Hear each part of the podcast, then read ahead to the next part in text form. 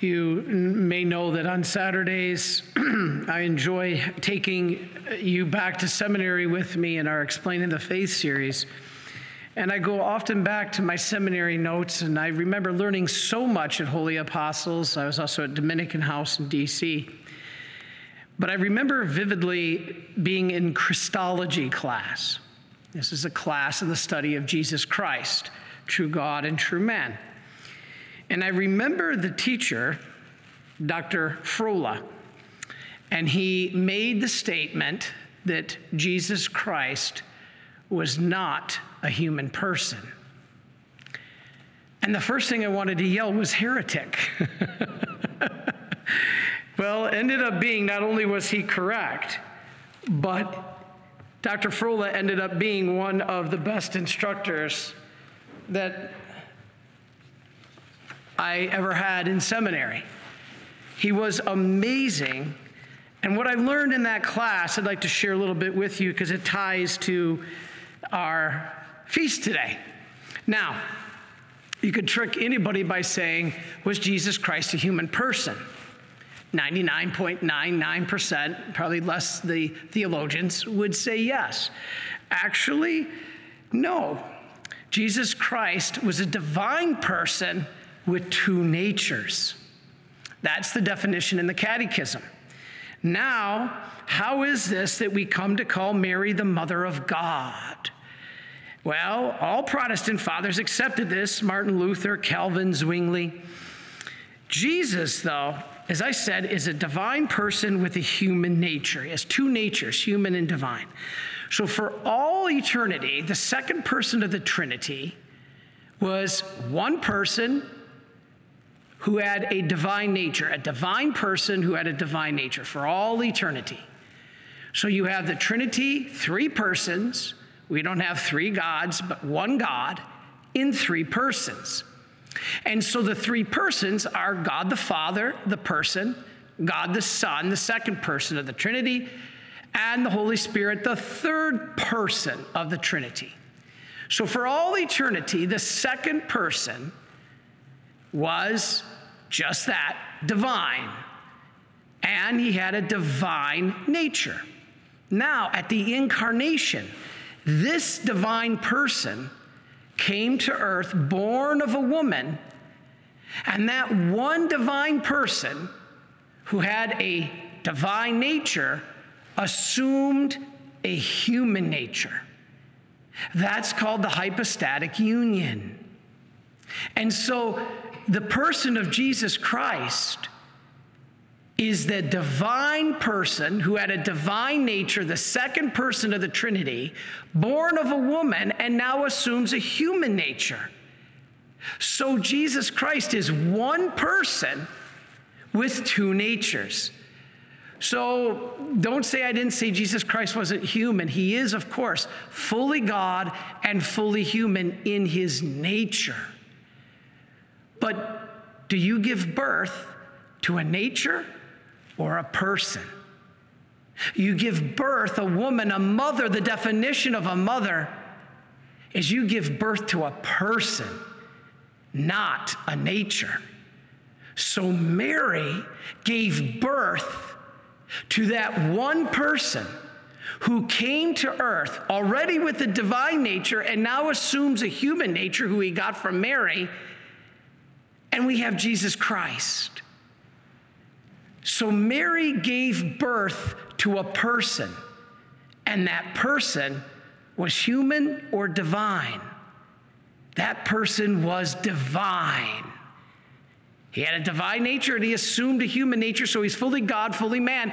But he, she gave birth to a divine person with a human nature and a divine nature. That's why Mary, giving birth to one person, she didn't give birth to two persons. If Jesus was two persons, a human person and a divine person, you'd have four persons in the Trinity. You'd have God the Father, one person, Jesus, the divine person, a second, then Jesus, the human person, a third, and then the Holy Spirit, the fourth person. That's not true. So Mary gave birth to the divine person who had a human and divine nature, fully God, fully man. But that's why we call Mary the mother of God. She didn't give birth to anything less than the divine person, the second person of the Trinity, who then assumed a human nature. It doesn't mean she created him, of course not. So, his divine personhood assumed a human nature. And that's the definition of a mother, a woman who gives her offspring a nature identical to her own. Did you know that? Did you know that's the definition of a mother? A mother is a woman who gives her offspring a nature identical to her own, or in the case of animals, an animal who gives, but here, a woman, a mother, gives her offspring a nature identical to her own. So Mary did not give birth merely to a human nature, but to a person, and this person was divine. Therefore, we can call Mary the mother of God.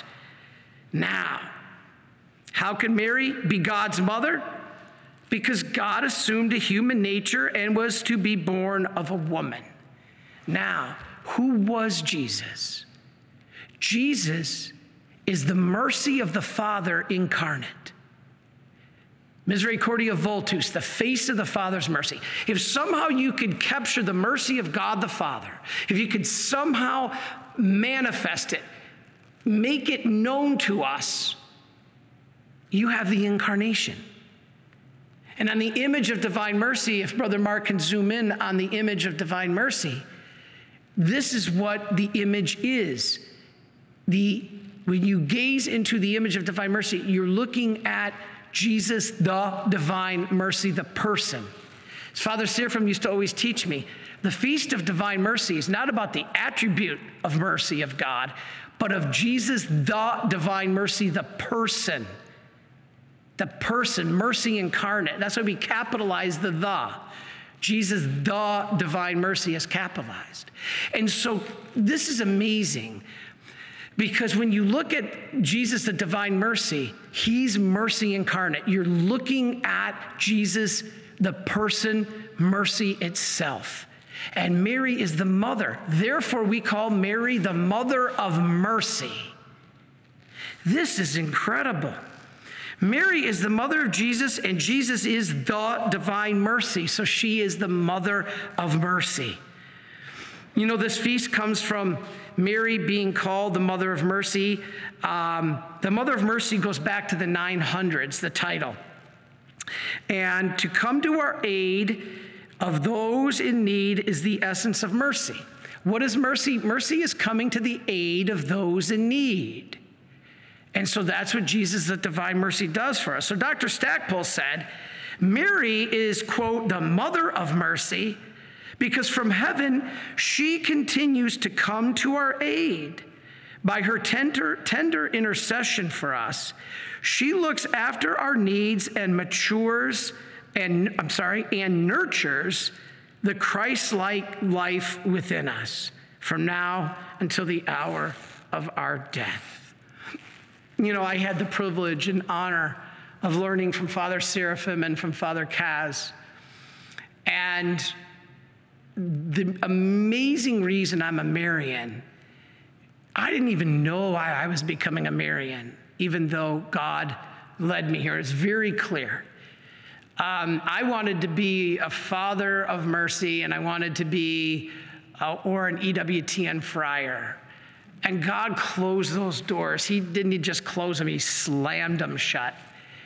And yet the door to the Marian Fathers kept opening wider and wider. And then once I got here, I realized what it was is because this community, unlike any other in the world, is best given the task by the church to spread the two spiritual weapons. Mary, we bear her title, we're the first men's community in the world to bear the title the Immaculate Conception and divine mercy. We've been entrusted by the church to spread divine mercy. So, you as a Marian helper, you are sharing in that charism. And God has called you as a Marian helper to share in the Marian mission of bringing Mary and divine mercy to the world the two spiritual weapons, and no other community brings them together like the Marian Fathers. None. And that's why you're a Marian helper. So I want to finish what Father Kaz shared with me this morning about our history. Well, this is beautiful. Okay, so the Marian Fathers were founded in Poland in 1670. Now, as we developed and grew, our renovator, Blessed George, brought the Marians to the United States in 1913. And that was a man by the name of Blessed George Matulaitis. He was Lithuanian. And he began the presence of the Marian Fathers in America. They formed under him with a lot of Lithuanians. Uh, and it was based, they named the province the St. Casimir province. Now, Father uh, Kaz educated me this morning on just who St. Casimir was. He was in line for the Polish throne, he was a Polish prince, and he was in line for the king, and he denied it, gave it up rather for a life of, of penance, um, an austere way of life, an aesthetic focus um, on, on, on his faith, but most of all, his focus on Mary and the Eucharist. And what is the Eucharist? Divine mercy. So, this this province of Lithuanians was called Saint Casimir after a saint young, died young, who was focused on Mary and divine mercy. Then later in 1948, there was a Polish presence in the United States, and we formed the St. Stanislaus Kostka province. Now, who was St. Stanislaus Kostka? He was a Jewish novice, a Jesuit, sorry, Jesuit novice. And he died at 18. And we took his name as our province because he was focused on Mary and the Eucharist, divine mercy. Now, in 2006, these two provinces merged. I was just a novice. I came here and as a novice, I'm witnessing history. And our two provinces, are St. Casimir, the Lithuanian province, and our St. Stanislaus province, more of our Polish province, merged together under the name Our Lady Mother of Mercy.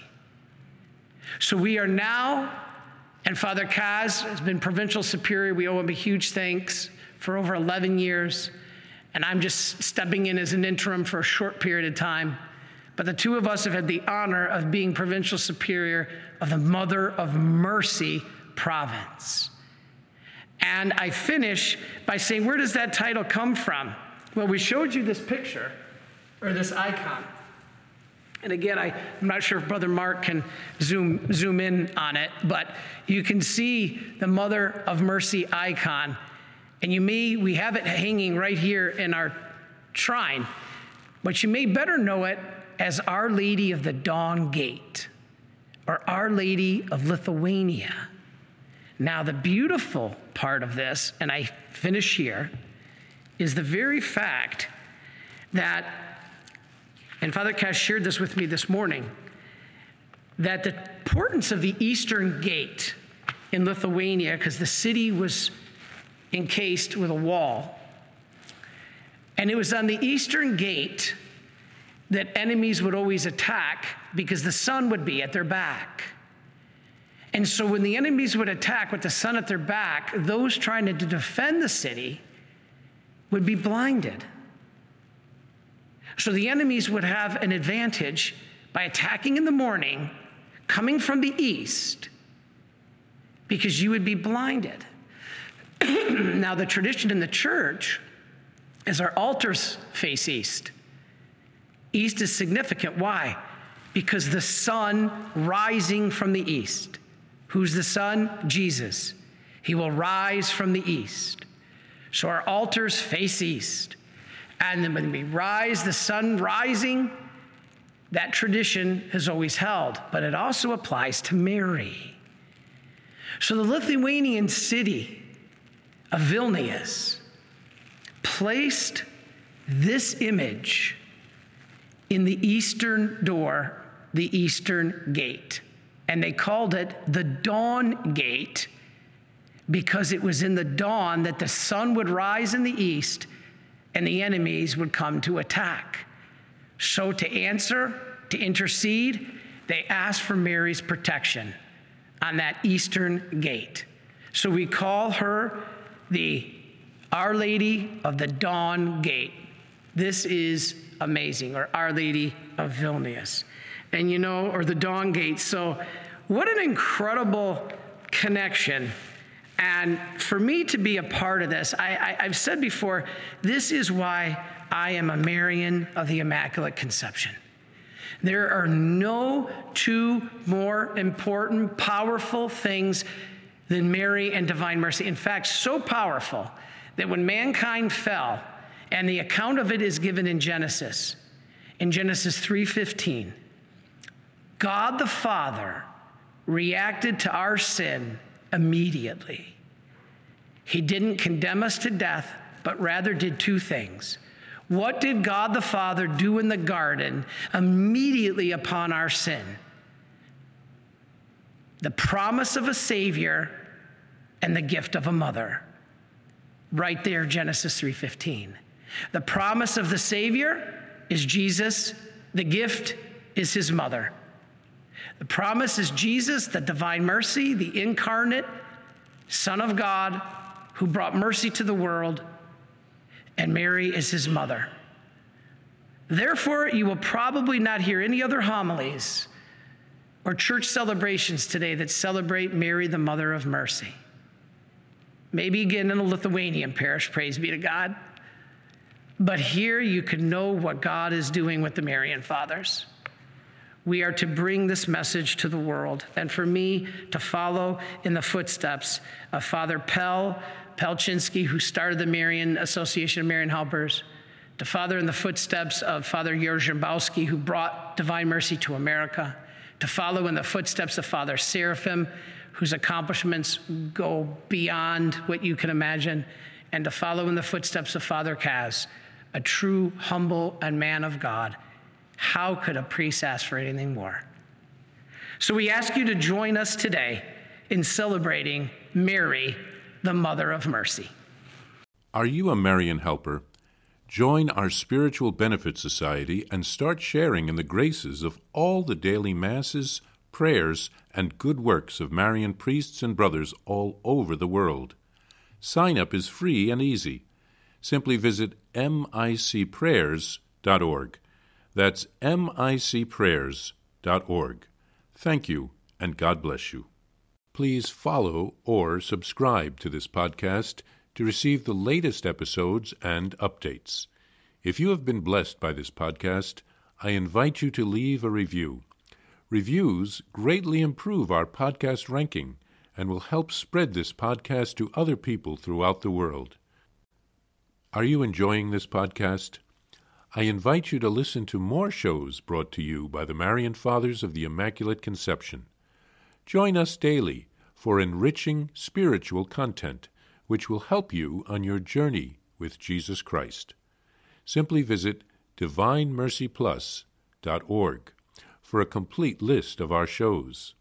That's DivineMercyPlus.org. Are you a Marian helper? Join our Spiritual Benefit Society and start sharing in the graces of all the daily masses, prayers, and good works of Marian priests and brothers all over the world. Sign up is free and easy. Simply visit micprayers.org. That's micprayers.org. Thank you, and God bless you.